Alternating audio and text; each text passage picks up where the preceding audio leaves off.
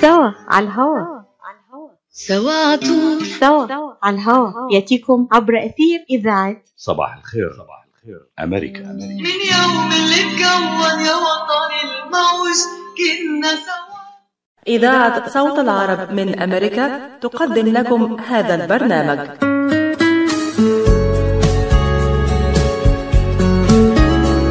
القهوة عالم يجمعنا بناس نشوفها نحبها ومن جوه قلوبنا تفوت. قلوبهم دايما شايلة حكاوي وذكريات. هنشاركها معاهم مع فنجان قهوة. أهلا مستمعينا في كل مكان واللقاء يتجدد مع فنجان قهوة. يقال أن القهوة لها القدرة على أن تجعل يومك الكئيب سعيدا وإن كنت وحيدا. وإحنا في فنجان قهوة بنتمنى من خلال فقرتنا إننا نضيف على يومكم بهجة وسعادة. هذا البرنامج يأتيكم برعاية. توفر أكاديمية نيو دون لأطفالك منهجا غنيا بالعلوم والتكنولوجيا والهندسة والرياضيات نريد أن يختبر الطالب حقا كيف يبدو حل المشكلات وماذا يعني بناء الأشياء معا. وهذه المهارات التحليلية هي ما يجعل برنامج نيو دون فريدا جدا.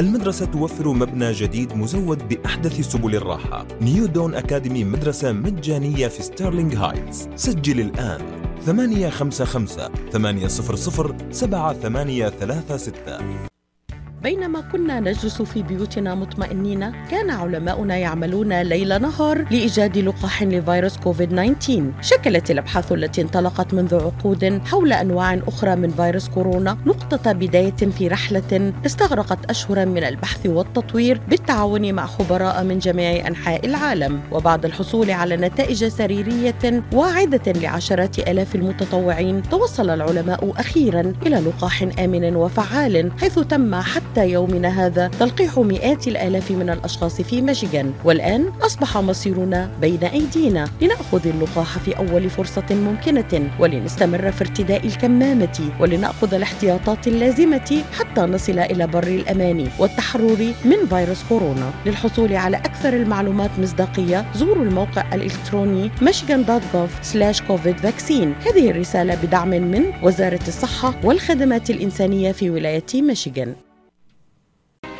اللجنة الأمريكية العربية والإسلامية للعمل السياسي AMPAC تدعوكم للمشاركة في الانتخابات التمهيدية في 3 أغسطس في ولاية ميشيغان.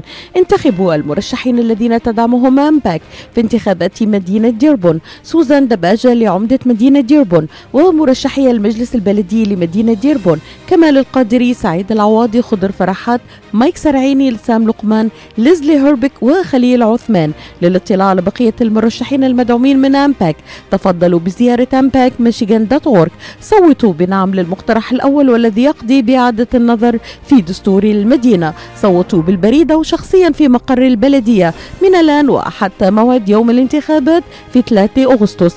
انتخب وشجع أصدقائك على الانتخاب. صوتنا قوتنا مستقبلنا ويصنع الفارق. هذا الإعلان مدفوع من قبل اللجنة الأمريكية العربية والإسلامية للعمل السياسي أمباك. الآن الآن فرصتكم لربح الملايين مع تناول لقاح كوفيد 19 يمكن لأي شخص في ولاية ميشيغان بعمر 18 عاما أو أكثر ممن أخذ اللقاح بين 1 ديسمبر 2020 و 30 يوليو 2021 الفوز بالملايين من الجوائز النقدية بما فيها الجائزة الكبرى وقيمتها مليون دولار إضافة للجوائز اليومية البالغة 50 ألف دولار. كما يمكن للطلاب الملقحين الفوز بالآلاف من المنح الجامعية. احصل على تفاصيل المسابقة وادخل إلى mishotowin.com تتوفر المنح الدراسية للأعمار من 12 عاما إلى 17 عاما ضمن قوانين السحب المرعية. يحتفل عشاق المعكرونة في الولايات المتحدة بالذكرى السنوية مع تزايد شعبية أطباق الباستا على مستوى العالم. تاريخ نشأة المعكرونة غير مؤكد تماما إن كان في اليابان أو الصين أو اليونان أو حتى في إيطاليا وفي المنطقة العربية. وهناك قول أن اكتشاف المعكرونة سيبقى سرا غير مؤكد فقد وجدت كتب طبخ في اليابان تتكلم عن معكرونة صنعت من دقيق الأرز عام 3500 قبل الميلاد. وفي رواية أخرى يذكر البعض أن أول إشارة مكتوبة عن طعام المعكرونة وردت في مخطوطة القدس في القرن الخامس قبل الميلاد وكانت الكلمة المستخدمة هي كلمة إتريا والتي تعني الشعرية الجافة. وهناك رواية أخرى تقول أن الرحالة الإيطالي الشهير ماركو بولو قام برحلة استكشافية إلى بلاد الشرق عام 1274 واستمرت لمدة 24 عاما. رجع بعدها بعدة اكتشافات منها المعكرونة ومنها دخلت إلى إيطاليا التي تعتبر الآن من أشهر الدول لإنتاج المعكرونة وطهيها إلى حد إطلاق اسم عاصمة المعكرونة على مدينة روما عاصمة إيطاليا. عرفت الباستا المجففة من جزيرة صقلية الإيطالية خلال القرن التاسع عشر حيث أعد الذواق الإيطاليون ابتكار هذا النوع من العجين المجفف ليحمل اسم فيرميتشيلي وهو صنف الإسباجيتي المعروف في الوقت الحاضر. أما عن أصل الكلمة المعكرونة فهناك مصادر تقول أن أصل الكلمة جاء من ماكارينيا وهي كلمة من القرون الوسطى اليونانية. وعن بدايات المعكرونة في أمريكا فيعتقد أنها طبق كانت تقدمه كنيسة نيو إنجلاند في جنوب شرق ولاية كينيكت وكانت تعرف باسم The Pudding Macaroni أو بودينج المعكرونة.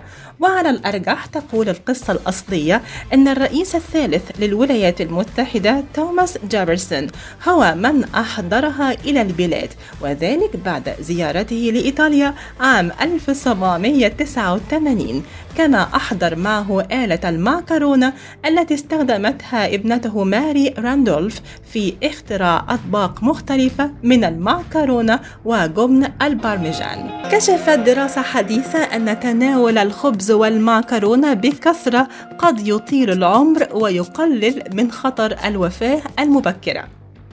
توصل الباحثون إلى هذه النتيجة بعد النظر في بيانات أكثر من 416 ألف رجل وامرأة على مدى 16 عاماً. وفي المتوسط حصل المشاركون على 15% من استهلاكهم اليومي للطاقة من البروتين و40% من البروتينات النباتية و60% من البروتينات الحيوانية بما في ذلك 19% من منتجات الألبان. ووجدت الدراسة أن تناول البروتين النباتي مرتبط بانخفاض خطر الموت بشكل عام ومن أمراض القلب والأوعية الدموية. والأكثر من ذلك كان هذا الارتباط قويا بشكل خاص عندما تم استهلاك أطعمة مثل الخبز والحبوب والمعكرونة مقارنة باللحوم والبيض. وبعيدا عن المعكرونة للتمتع بعمر طويل وصحة جيدة. هذه وصفة سيدة أمريكية للتمتع بصحة مميزة بعد احتفالها بعيد ميلادها الثاني بعد المئة. كشفت سيدة أمريكية تبلغ من العمر 102 عام عن سر وراء تمتعها بعمر طويل مشيرة إلى أن الأمر لا يقتصر فقط على عادات غذائية. وكانت آني ماي من ساوث كارولاينا الأمريكية قد احتفلت الشهر الماضي بعيد ميلادها الثاني بعد المئة حيث أشارت إلى أن الفضل وراء بلوغها هذا العمر يعود إلى عدم تدخلها في شؤون الآخرين واهتمامها بأمورها هي فقط وأشارت إلى أنه لا بد على الشخص أن يهتم بأموره فقط ويترك أعمال الآخرين وشأنهم. مضيفة لماذا أجلس في منزلك طوال اليوم؟ بينما يمكنني الجلوس في منزلي وقراءة كتابي المفضل؟ قالت الممثلة الإيطالية الجميلة الراحلة صوفيا لورين عندما سألوها عن الحياة عليك أن تستمتع بها. كن دائما محاطا بأشخاص تحبهم. أشخاص تحب التحدث معهم وهناك الكثير من الأشياء الإيجابية للتفكير بها. ومن الأمور التي تدعو إلى البهجة والتفاؤل عندما تكتشف أن هناك مليار دولار بالصدفة في حسابك. وهو ما حدث مع سيدة من ولاية فلوريدا عندما اكتشفت أن رصيدها البنكي وصل إلى مليار دولار حينما ذهبت إلى المصرف من أجل سحب مبلغ 20 دولار فقط. كانت السيدة جوليا قد اكتشفت مؤخرا أن حسابها وصل إلى مليار دولار وهو مبلغ لم يكن من قبل في حسابها المصرفي مؤكدة أنها حاولت الاتصال بالبنك الذي تودع فيه أموالها من أجل إبلاغهم بالخطأ الذي حدث. وأوضحت أن النقود التي وجدتها في حسابها البنكي ليست ملكها مؤكدة أنها تسعى للتخلص من هذه الأموال وقالت أنها أجرت اتصالات عديدة بالمصرف لكن حتى هذه اللحظة لم يعاود أحد من العاملين الاتصال بها. نتوقف معكم مستمعينا لحظات مع الفاصل الإعلاني ونعود نستكمل معكم فقرات برنامج فنجان قهوة مع فرح صفي الدين. مرحبا سعيد. أهلا علا. ليش هالمقابلة الفاترة هي بيقول المثل لاقيني ولا تغديني. يمه زعلتي. شنو رأيك إذا لقيتك وأيضا غديتك بأحسن مطاعم ميشيغان مطعم عشتار والله فكرة. أفضل الأطباق والمقبلات العربية والعراقية وأحلى ملقى ولا تنسين اللحوم الطازجة مباشرة من ملحمة عشتار لزباين عشتار وملحمة عشتار توفر اختيارات متنوعة من كافة أنواع اللحوم وبأسعار متميزة وجودة أيضا مميزة. ملحمة عشتار تقع على 36865 Ryan Road في مدينة ستيرلينغ هايت وأكيد أحلى لمة وأطيب لقمة في مطعم عشتار اللي عنوانه 3625 Ryan Road في مدينة ستيرلينغ هايت هاتف 586-698-2585 586-698-2585 يلا على. يلا عشتار للجودة وكرم الضيافة عنوان. مطعم عشتار بينما كنا نجلس في بيوتنا مطمئنين كان علماؤنا يعملون ليل نهار لإيجاد لقاح لفيروس كوفيد 19 شكلت الأبحاث التي انطلقت منذ عقود حول أنواع أخرى من فيروس كورونا نقطة بداية في رحلة استغرقت أشهرا من البحث والتطوير بالتعاون مع خبراء من جميع أنحاء العالم. وبعد الحصول على نتائج سريرية واعدة لعشرات آلاف المتطوعين توصل العلماء أخيرا إلى لقاح آمن وفعال حيث تم حتى يومنا هذا تلقيح مئات الآلاف من الأشخاص في ميشيغان. والآن أصبح مصيرنا بين أيدينا لنأخذ اللقاح في أول فرصة ممكنة ولنستمر في ارتداء الكمامة ولنأخذ الاحتياطات اللازمة حتى نصل إلى بر الأمان والتحرر من فيروس كورونا. للحصول على أكثر المعلومات مصداقية زوروا الموقع الإلكتروني michigan.gov/covid vaccine. هذه الرسالة بدعم من وزارة الصحة والخدمات الإنسانية في ولاية ميشيغان. مركز طب رهاب للعلاج الطبيعي بإدارة الدكتور محمد فرح حسين أخصائي العلاج الطبيعي بخبرة أكثر من 13 عاما. طب رهاب يقدم خدمات العلاج الطبيعي وإعادة التأهيل ويضم مجموعة من أفضل أخصائي التشخيص الدقيق للحالات المرضية مع خبرة عالية في التعامل مع الحالات التي تحتاج إلى إعادة تأهيل وعناية خاصة بعد العمليات والكسور. طب رهاب يستقبل كل الحالات المتعلقة بألم الرقبة، الظهر، المفاصل، شلل الوجه، الانزلاق الغضروفي، عرق النساء، الحوادث وإصابات العمل، خبيرات في المعالجة النسائية لخصوصيات تامة للسيدات. عندما تبحثون عن رعاية متميزة اقصدوا توب ريهاب للعلاج الطبيعي الواقع على 15001 ميشيغان افنيو وللمواعيد اتصلوا على 313 846 0555 That's 846 0555 نستكمل معكم مستمعينا في كل مكان فقراتنا في فنجان قهوة ورحلة في كتاب مع قواعد الذكاء والقوة.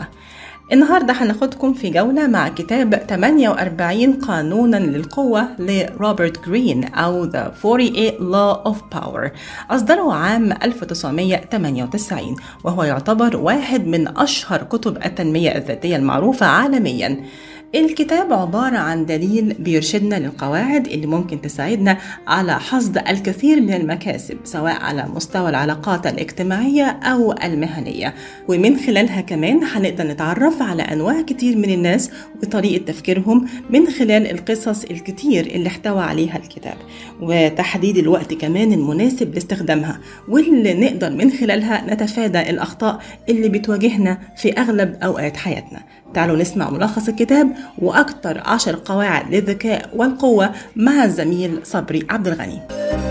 الحقيقة يعني الكتاب ده هو واحد من أروع الكتب اللي ممكن أكون قريتها في حياتي والكتاب ده بيعلمك كده إزاي تكتسب القوة. قوة بقى تبان في شخصيتك قوة تبان في العمل بتاعك قوة تبان وسط أصحابك قوة تبان في العيلة بتاعتك قوة تبان في كل مكان. لكن خليني أوقفك شوية وأقول لك إن في ناس كتيرة جدا شافت إن الكتاب ده كتاب مانيبيوليتيف كده في حد ذاته يعني أو كتاب بيخلي الناس تتلاعب بالناس التانية. أو بمعنى تاني كده لما تيجي تطبق كل القوانين اللي كانت موجودة جوه الكتاب ده ممكن تحس إن أنت شخصية لئيمه وخبيثة لأقصى الدرجات. فهناخد من الكتاب ده 10 قوانين بس أو 10 قواعد بس Yes. ودي كانت بتتكلم على فكرة الذكاء أو إزاي يكون عندك ذكاء ودهاء كده وسط الناس اللي موجودين في هذا المجتمع. مش الهدف بالقوانين اللي إحنا هنقولها في الحلقة دي هو إن أنا أقول لك إنك تتلاعب بالناس ولكن أنا أقول لك إزاي تتعامل بطريقة فيها ذكاء.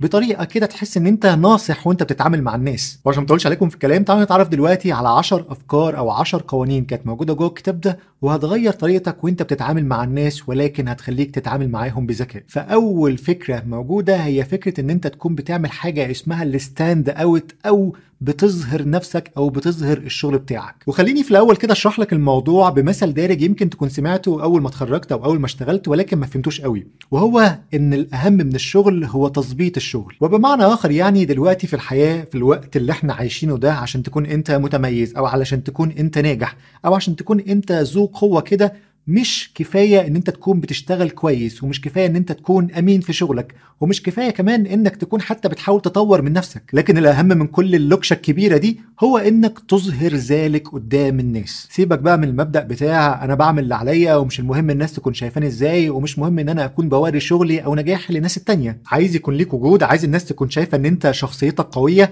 عايز لما يكون في زي ترقية قدامك كده الناس ممكن تشاور عليك وتقول هو ده الإنسان اللي ممكن ياخدها كل الحاجات دي بتعملها لما انت بتبين الحاجات اللي موجودة جواك. انما يعني يا فرحتك لو انت بتشتغل كويس جدا وأمين في شغلك ولكن مش بتتكلم على شغلك ومش بتبين نفسك قدام الناس. وفي الآخر لما يجي مثلا منصب جديد يتفتح عندك في الشركة تلاقي الناس أصلا مش عارفاك. خد برضو المثال بتاع الشركة ده وتظبيط الشغل أهم من الشغل وطبقه بقى في كل حياتك. الأهم من إن أنت تكون بينك وبين نفسك عارف إنك كويس وعارف إنك بتعمل أقصى ما لديك هو إنك تظهر للناس إن أنت فعلا عندك الحاجات الكويسة دي. القانون الثاني واللي كان موجود جوه كتابنا النهارده واللي هنعتبره برضو كده من قوانين الذكاء اللي كانت موجودة جوه الكتاب ده هو فكرة إن أنت تخفي النوايا بتاعتك. لو أنت يا سيدي كده رايح بتشتري أي حاجة من محل وليكن مثلا أنت رايح تشتري عربية ألف مبروك. فأنت دلوقتي دخلت قدام الراجل اللي هو البياع بتاع العربيات ده وقلت له إن أنا عايز العربية دي. أنا العربية دي نفسي أجيبها من زمان. طبعا هذا البائع بقى وأنت بتتناقش معاه في فكرة تسعير العربية ممكن جدا ما يقللش في ثمن العربية بل بالعكس ممكن كمان يزودها. ما انت قلت له بقى النوايا بتاعتك. انت قلت له إن انت عايز العربية دي من زمان.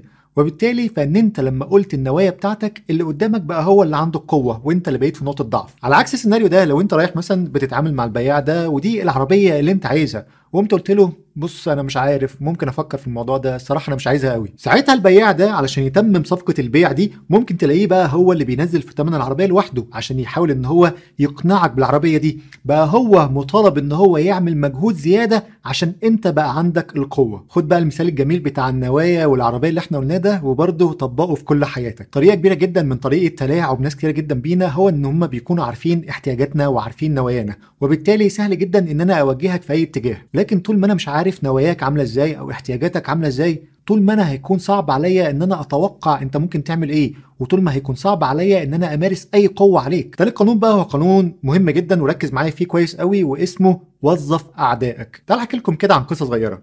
في واحد كده صاحب شركة كبيرة قرر إن هو يعرف الناس بتتكلم عليه إزاي والناس بتدير الشغل إزاي. هو كان متأكد إن كل الناس بتحبه وكان متأكد إن كل الناس أصحابه. وسبب تأكده ده إن هو كان بيعمل للناس كل حاجة. سبب تأكده ده إن هو ما كانش مخلي أي حد محتاج أي حاجة خالص. لكن يعني هو قرر كده إن هو يعرف الناس بتتكلم عنه إزاي أو بتتكلم عن الشركة إزاي. نوع من أنواع التفكير المفرط يعني مش أكتر. فاتفق مع شركة كده إن هي تركب له كاميرات مراقبة ومايكات مراقبة ويحطها في كل المكاتب عشان يعرف الناس بتقول عليه إيه من وراه. لكن يفاجئ صاحب الشركة الجميل واللي بيعمل للناس كل حاجة ده إن كل الناس تقريبا في الشركة بتتكلم عليه بطريقة وحشة. بل بالعكس يعني ده لقى كمان في ناس بتحضر له زي مؤامرات وبتعمل له كده زي مشاكل في الشغل وهو مش واخد باله. والحقيقة دي القصة دي لو أنت حطيت نفسك مكان الراجل دي قصة مرعبة جدا. تخيل كده إن الناس اللي أنت بتثق فيهم ممكن يكونوا مش قد الثقة دي. والقصة دي اللي كان عايز روبرت جرين يقولها لنا في هذا الجزء. إن أنت لما بتحيط نفسك بأصدقائك وبالناس اللي أنت بتثق فيهم فأنت غالبا كده مش بتشوف ومش بتسمع الناس دي بتقول إيه أو بتتصرف إزاي. بيكون عندك ثقة عمياء في الناس دي وبالتالي أنت مش بتحاول إنك تاخد الحذر منهم وبالتالي الناس دي هي أكتر ناس ممكن تكون هتأذيك بعد كده. خلي بالك أنا مش بقول لك يعني الناس وحشة ولكن في حاجة اسمها الطبيعة البشرية. كل واحد فينا هيجي قدامه اختيار كده هيختار فيه نفسه. وعشان كده روبرت جرين قال لك حاول إنك توظف أعدائك. تخيل كده إنك ماسك شركة وإنت عارف إن الناس دي كلها ممكن تكون بص عليك بشكل مش كويس أو مستنيين لك أي غلطة. فأنت طبيعي جدا هتكون متيقظ جدا. أي حد هيجيب لك أي حاجة مثلا تمضيها أو أي حاجة تعملها في الشركة هتفكر فيها مرة واثنين وثلاثه خد برضو المبدأ ده بتاع إن أنت رئيس الشركة وإن الناس اللي حواليك أعدائك وحاول إنك برضو تطبقه في حياتك. حاول إنك تحيط نفسك بالناس اللي أنت عارف إن هم مش بيحبوك قوي بالناس اللي أنت عارف إن ممكن تيجي منهم مشاكل. الناس دي وجودها في حياتك هيخلوك دايما بتسعى إنك تطور من نفسك وإنك تاخد بالك من كل حاجة وإنك ما تعملش أي غلطة صغيرة. الصحاب بعيد مش عايزينهم والأعداء دول هنرحب بيهم وندخلهم حياتنا بكل سهولة. القانون بقى رقم أربعة اللي هنتكلم فيه النهارده هو فكرة تجنب الالتزام. انت مش عايزنا نكون ملتزمين لا أنا عايزك تكون ملتزم ولكن تكون ملتزم نحو نفسك أنت وبس. لأن غالبا البشر أنانيين أو البشر مش بيفكروا يعني غير في نفسهم أو بيفكروا في نفسهم قبل ما بيفكروا في أي حد تاني فبيكونوا عايزين من اللي قدامهم إن هو يعمل بعض الأشياء كده. وعشان يضمنوا إن اللي قدامهم هيلتزم ويعمل الحاجات اللي هم عايزينها فبيعملوا كده حاجة اسمها الالتزامات. توعدني إنك تعمل كذا. الالتزامات دي لو أنت فكرت فيها وخصوصا الالتزامات اللي أنت مش حاببها هتلاقي إن هي بتكتفك وبتاخد وقتك وبتاخد مجهودك. وكل الكلام ده ليه؟ عشان أنت التزمت قدام حد تاني إنك تعمل له حاجة. مش عيب إن أنت بمحبة مثلا معينة ناحية أي حد إنك تعمل له أي خدمة أو إنك تقدم له أي حاجة. لكن الفكرة إن في ناس مش بتعرف تقول كلمة لأ. وبالتالي الناس اللي ما بتعرفش تقول كلمة لأ دي عندهم بقى التزامات كتيرة جدا لأن كل الناس بتطلب منهم حاجات وهم بيوافقوا على كل حاجة. فتخيل معايا كده أنت عندك التزامات كتيرة جدا. كل ما تقلل الالتزامات اللي عندك كل ما الضغط الموجود في حياتك يقل برضه معاها. وعلى العموم يعني لو أنت عايز تاخد كلمة سريعة كده تحل بيها الموضوع ده لغاية ما نتكلم فيه بعدين لو أنت عايز تقول اللي قدامك لأ لكن لسه مش عارف ممكن تقول له طيب هنشوف. اللي هو يعني الحياة مش كلها لا إما هتقول آه لا إما هتقول لأ. في في النص حاجة اسمها ميبي القانون بقى رقم خمسة وركز معايا كويس جدا لأن دي غلطة كنت عملتها قبل كده زمان.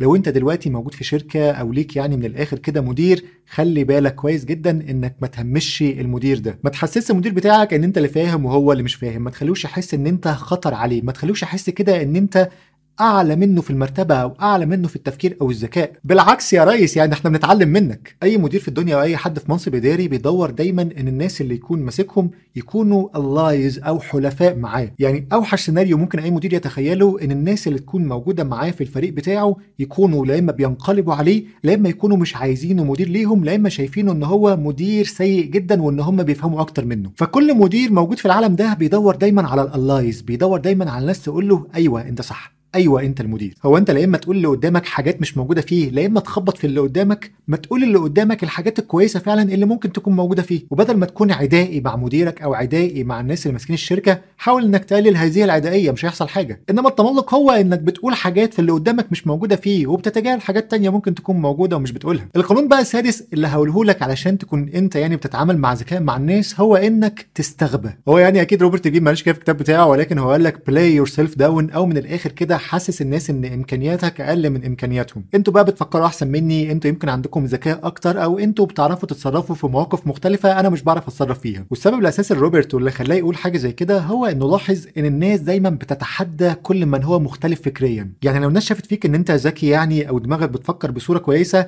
غالبا هيكون في نوع من أنواع ال resistance أو المقاومة. محدش بيحب يشوف نفسه أوحش من أي حد أو أقل من أي حد وبالتالي الناس هتقاوم أي حد فاكر إن هو ذكي. واحد يعني من أنجح المسلسلات الموجودة في هذا العالم Friends وطبعا أنتوا كلكم شفتوا Friends أو معظمكم شاف المسلسل ده وكل الناس طبعا عارفة الشخصية بتاعة جوي رغم إن جوي يبان إن هو أغبى واحد في الناس كلها ورغم إن جوي يبان إن هو يعني أكتر واحد ضايع فيهم إلا إن الناس كانت مجمعه إن جوي هو أكتر شخصية attractive في المجموعة كلها. والحقيقة إن رغم إن روس بقى كان عالم كده ودماغه حلوة جدا إلا إن هو ما كانش واخد نفس الشعبية اللي واخدها جوي فخلاصة يعني النقطة دي علشان ما نطولش فيها كتير خليك زي جوي حسس الناس إن هم اللي بيفكروا بطريقة أحسن حسسهم إن هم اللي أذكياء وساعتها الناس فعلا هتكون بتحبك. القانون بقى اللي معانا دلوقتي هو إنك تتجنب النقاش أو تتجنب المناقشات الساخنة. حاول تتجنب إنك تدخل في أي جدال مع أي حد عشان تثبت يعني إن أنت اللي كنت بتفكر صح أو إن أنت اللي عندك المعلومة الصحيحة. خلي دايما كده من الآخر الرد في الملعب. واحد يقول لك معلومة وأنت عارف إن المعلومة دي ممكن تكون غلط ممكن تصحح له المعلومة ولكن لو الموضوع هيدخل في جدل ونقاش والكلام ده كله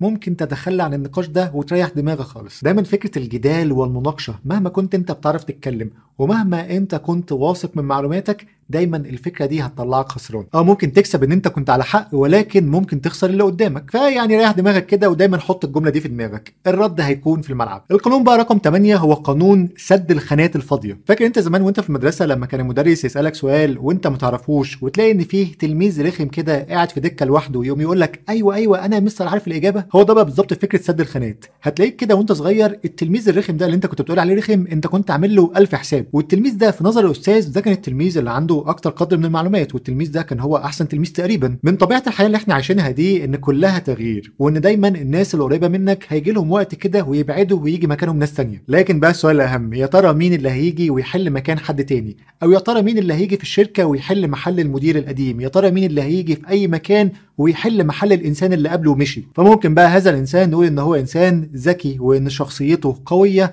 ونقول كده إن هو بيعرف إزاي يستغل الفرص. القانون بقى رقم تسعة هو قانون تقريبا كلنا عارفينه أو كلنا جربناه في حياتنا وهو فكرة إن أنت تتجنب الغضب مهما كان السبب. هو بغض النظر إن الغضب ده هيخسرك اللي قدامك وممكن يطلعك أنت اللي غلطان حتى لو أنت اللي كان عندك الحق لكن الغضب برضه بيعكس إنك مش قوي الشخصية. والإنسان القوي أو الذكي هو اللي بيقدر يتعامل مع الحاجات الوحشة اللي بتطلع مع الناس أو اللي بتطلع من الظروف اللي حواليه ويمتصها جواه أو يطلعها بشكل ما يبينش فيه الغضب بتاعه. وأنا افتكر برضه حتى وأنا صغير كده لما كنت بعمل أي مشكلة في البيت فماما تيجي تكون غضبانة جدا وتزعق بقى بصوت كبير جدا. ولاقي بابا يجي وما يتكلمش ولا كلمة. هو بس بيبص بصة وأنت بتكون كده مش عارف هو ممكن يعمل إيه. بصة واحدة كده تخليك تقعد في مكانك وتقول أوبا ده أنا كده عملت مشكلة كبيرة. أنا مش عارف هو إزاي دلوقتي بيفكر. أنا مش عارف هو هيعمل إيه. عارف لو قدامك يعني غضب كده وزعق وابتدى يعني يخش في خناقة معاك أنت عارف كده خلاص إن الموضوع آخره خناقة.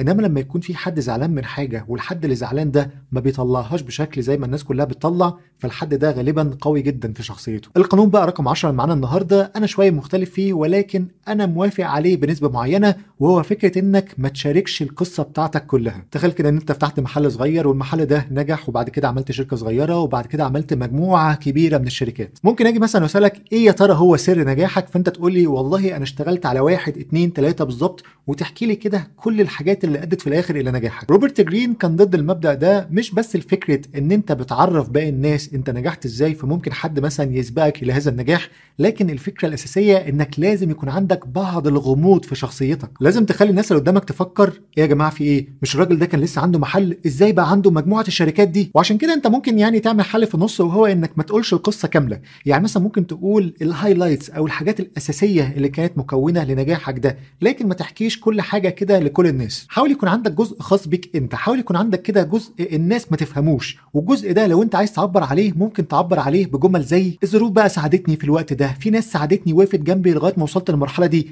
الحظ لعب دور كبير جدا معايا. اهو الجمل دي كده عايمة وما تعرفش اللي قدامك انت مشيت انهي طريق بالظبط عشان توصل للنجاح ده. وبرضه يخلي كده في نوع من انواع الفضول زي ما قلنا. التلخيص ده أكيد ما يغنيش عن قراءة الكتاب. هو اجتهاد شخصي ومن خلاله نقدر إن إحنا ناخد فكرة عامة عن الكتاب. ويا ريت نحاول نقتني الكتاب في أقرب فرصة. هذا البرنامج يأتيكم برعاية. يوسف الحسن عالي إلي ساعة عم بستناك مشان نروح نتغدى بالشام. الشام إيه بالشام ومو بالشام. شلون صارت هي؟ بدل ما نروح نتغدى بالشام إيه. جابوا لنا الأكلات الشامية الطيبة لعنا لهم. وشلون بقى؟ هذا مطعم دماس عم يعمل كل الأكلات الشامية الطيبة هو وطيبة؟ طيبة كتير. شرفوا نتغدى سوا بمطعم دمار.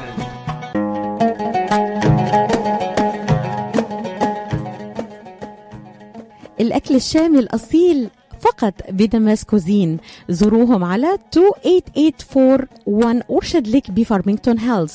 ولطلباتكم اتصلوا على 248-987-4609 That's 248-987-4609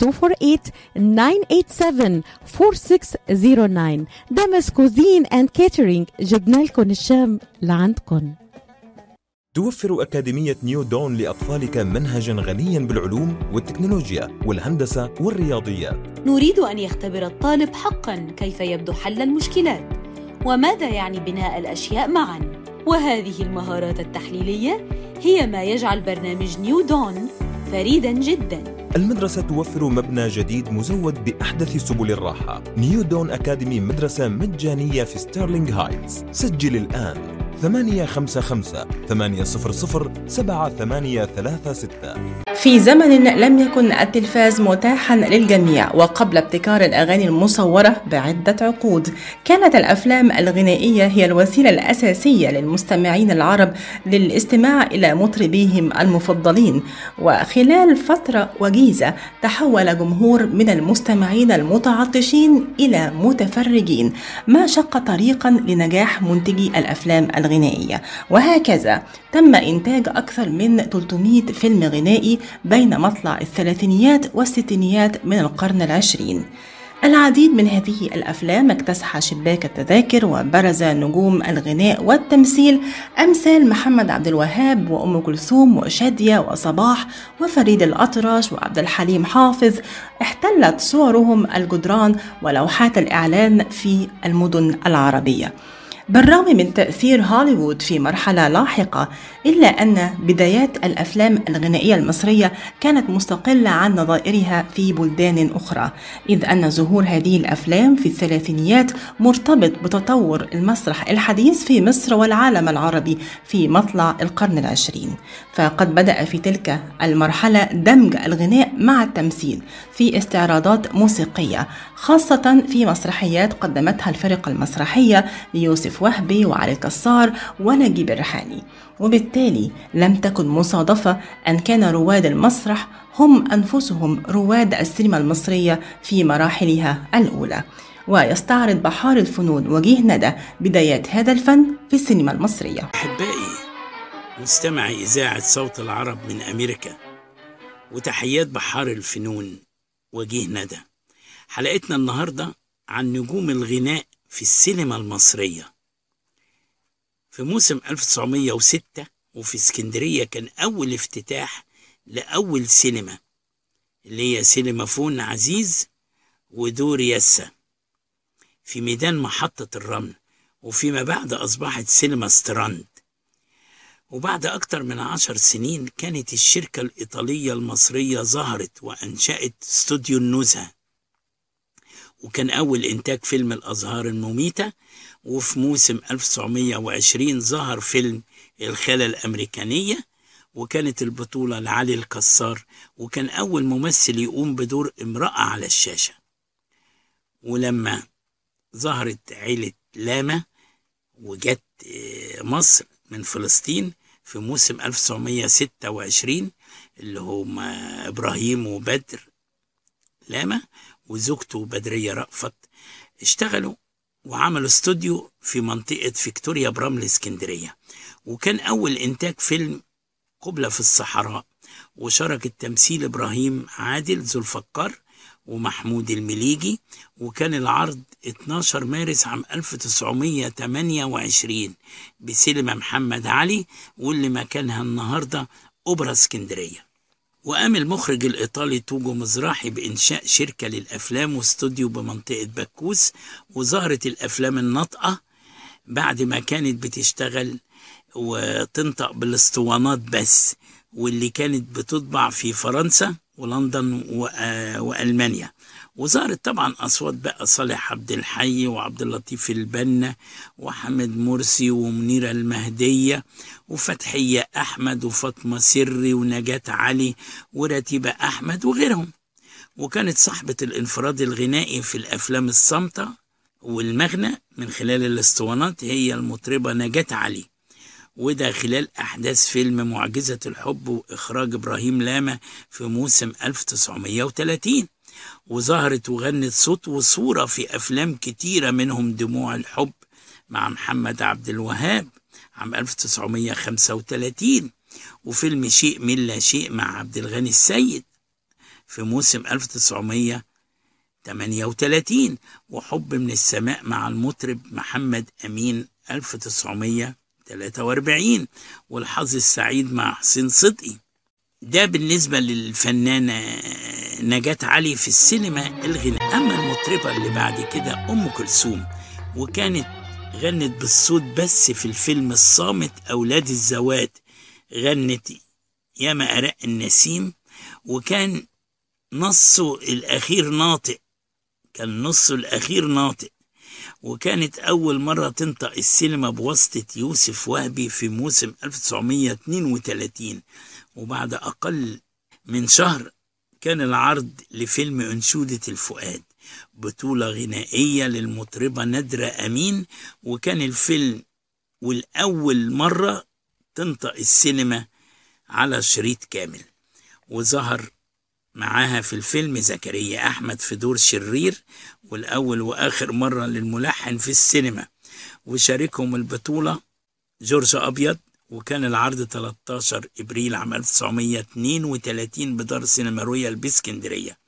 وبرضه بالصوت بس غنت ليلى مراد في الفيلم الصامت الضحايا واستمرت بعد كده السينما المصرية تعتمد على نجوم الغناء القدامى بعد ما نطقت بقى السينما.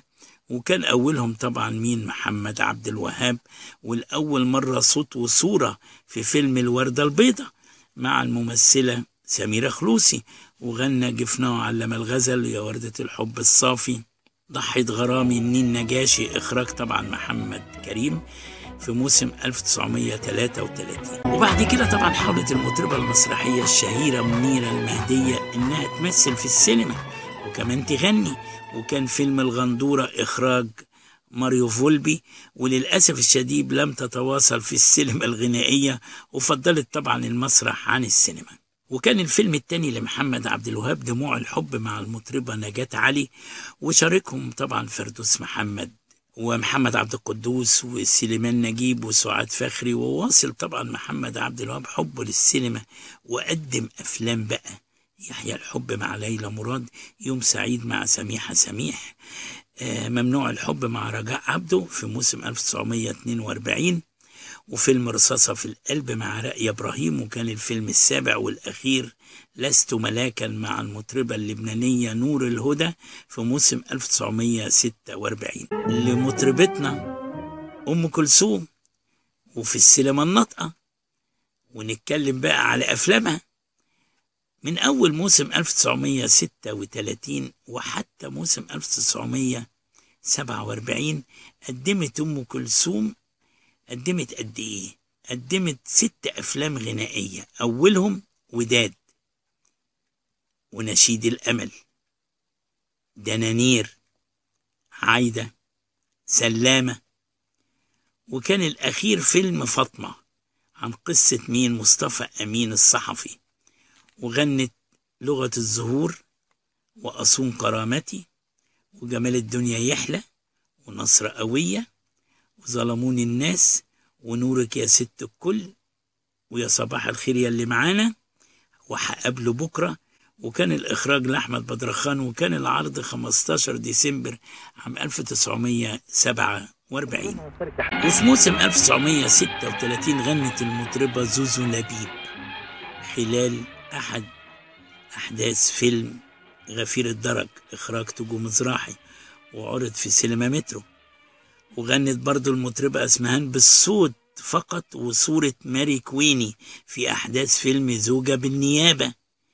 غنت إيه يا حبيبي؟ تعالى الحقني شوف اللي جرالي وكان العرض 9 ديسمبر عام 1936 وبرضه غنت المطربة بهيجة المهدي في فيلم الأبيض والأسود.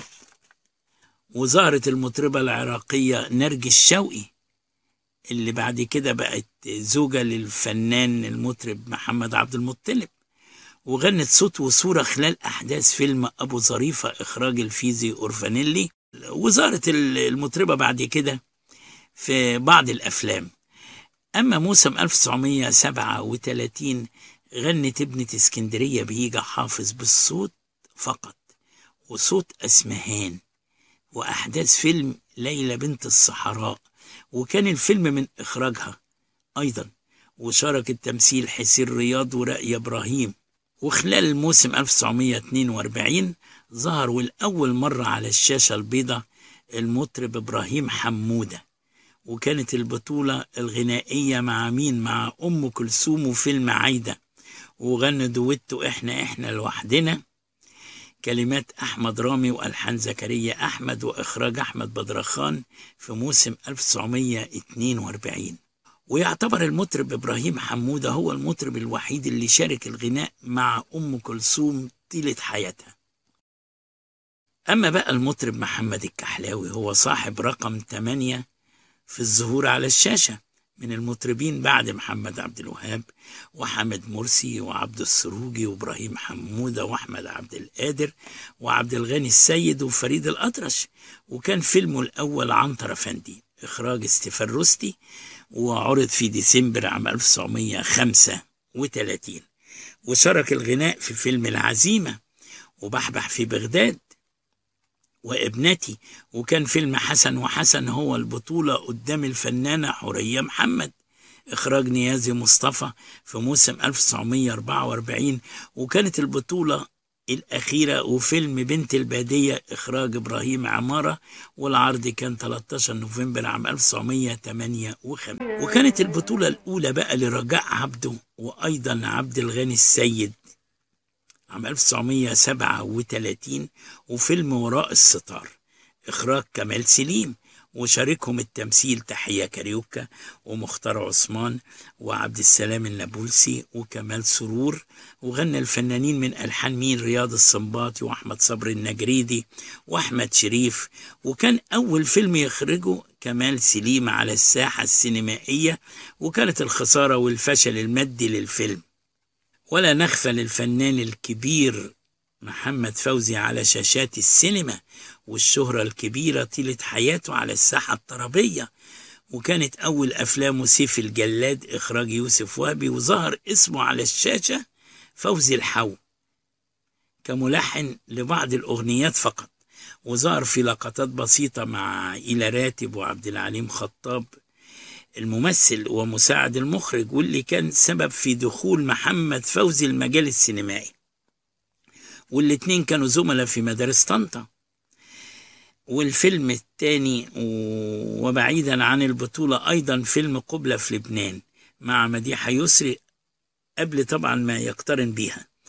ومعاهم هاجر حمدي وأنور وجدي وسليمان نجيب وغنى يا ريتني أنسى الدنيا. وكان الفيلم الثالث مجد ودموع بطولة المطربة اللبنانية نور الهدى واللي غنت لرياض السنباطي ومحمد الأصبجي. وغنى طبعا محمد فوزي من ألحانه. يا موج النيل على مهلك أنت اللي كنت في أحلامي ودويتو مع البطلة نور الهدى. آه وكان العرض في 4 مارس عام 1946 وكانت البطولة الأولى طبعا لمحمد فوزي بقى أصحاب السعادة مع رجاء عبده وإخراج محمد كريم والعرض الأول كان في إبريل عام 1946 وتوالت البطولات بقى في أفلام عدو المرأة والعقل في أجازة وقبلني يا أبي وعروسة البحر. وكانت آخر أفلامه الستة وتلاتين كل دقة في قلبي عام 1959 مع المطربة ناظر. أول بطولة لها مع الموسيقار محمد عبد الوهاب وفيلم يحيى الحب واستمرت لحد ما وصل عدد أفلامها والبطولية إلى 28 فيلم. والبعض طبعا بيحمل أسمائها بقى واسمها. ليلى بنت الريف ليلى في الظلام ليلى بنت الفقراء ليلى وليلى بنت الأغنياء. ومين ينسى فيلم غزل البنات مع نجيب الريحاني؟ وغنت طبعا أبجد هوز والحب جميل. وعيني بترف والدنيا غنوة. واتمختار يا خيل وظهرت لأول مرة الممثلة هند رستم وكانت كل الألحان لمحمد عبد الوهاب واللي غنى أيضا صوت وصورة عاشق الروح ومن ينسى فيلم عنبر واللي غنت مع مجموعة الفنانين إسماعيل ياسين ومحمود شكوكو وعزيز عثمان وإلياس مؤدب ودوس على الدنيا والشاغل والمشغول. وكمان فيلم بنت الأكابر من إخراج زوجها الممثل أنور وجدي وغنى خلال الأحداث محمد عبد المطلب يا ليلة بيضة وغنت ليلى مراد يا رايحين للنبي الغالي وشاركت ليلى مراد الفنان محمد فوزي البطولة في فيلم ورد الغرام. وغنت من ألحانه يا شاغلني وقلب خالي وشحات الغرام. ومين ينسى فيلم قلبي دليلي وغنت أنا وردة ومغمضة. وأنا قلبي دليلي وإضحك كركر. وشاركها طبعا الغناء مين؟ إسماعيل ياسين ومحمود شكوك ومحمد البكر ومحمد سلمان. وكمان غنى عبد العزيز محمود وكان فيلمها الأخير. ورقم 28 اللي هو الحبيب المجهول في موسم 1955 وغنت القلب بيتنهد وليه خلتني أحبك ألحان كمال الطويل. واللي غنتها بعد كده نجاة الصغيرة. وعملت إذاعيا وشاركت في مسلسل لست شيطانا ولا ملاكا وظلت بعيدة عن الحياة الفنية وحتى غادرت عالمنا بعد سنوات فنية غزيرة. رحمها الله وخالص تحيات بحار كل الفنون وجيه ندى هذا البرنامج يأتيكم برعاية. تحس إنه إيديك عم تنمل أو كتفك عم يجمد أو أصابعك عم تورم وما عم تقدر تشتغل فيهم مثل ما بتريد؟ مرحبا أنا الدكتور عبد المجيد قطرنجي. زورونا بموقعنا الإلكتروني www.kachanjihandcenter.com لتتعرفوا على كيفية العلاجات لإصابات اليد والكتف والكوع. وإن شاء الله تقدروا تشاركونا بافتتاح مركزنا الجديد في تروي ميشيغان. ونتمنى لكم العفو والعافية. للمواعيد زورونا في عيادتنا الواقعة على 1565 في مدينة تروي البناء F أو اتصلوا بنا على الرقم 248-869-4263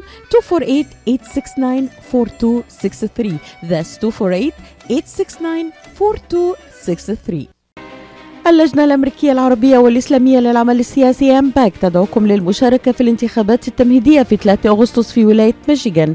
انتخبوا المرشحين الذين تدعمهم أمباك في انتخابات مدينة ديربون. سوزان دباجة لعمدة مدينة ديربون ومرشحي المجلس البلدي لمدينة ديربون. كمال القادري سعيد العواضي خضر فرحات مايك سرعيني لسام لقمان ليزلي هربك وخليل عثمان. للاطلاع على بقية المرشحين المدعومين من أمباك تفضلوا بزيارة AMPAC Michigan dot org صوتوا بنعم للمقترح الأول والذي يقضي بإعادة النظر في دستور المدينة صوتوا بالبريدة وشخصيا في مقر البلدية من الآن وحتى موعد يوم الانتخابات في 3 أغسطس انتخب وشجع أصدقائك على الانتخاب صوتنا قوتنا مستقبلنا ويصنع الفارق هذا الإعلان مدفوع من قبل اللجنة الأمريكية العربية والإسلامية للعمل السياسي أمباك الآن الآن فرصتكم لربح الملايين مع تناول لقاح كوفيد 19 يمكن لأي شخص في ولاية ميشيغان بعمر 18 عاما أو أكثر ممن أخذ اللقاح بين 1 ديسمبر 2020 و 30 يوليو 2021 الفوز بالملايين من الجوائز النقدية بما فيها الجائزة الكبرى وقيمتها مليون دولار إضافة للجوائز اليومية البالغة 50 ألف دولار. كما يمكن للطلاب الملقحين الفوز بالآلاف من المنح الجامعية. احصل على تفاصيل المسابقة وادخل إلى mishatowin.com تتوفر المنح الدراسية للأعمار من 12 عاما إلى 17 عاما ضمن قوانين السحب المرعية.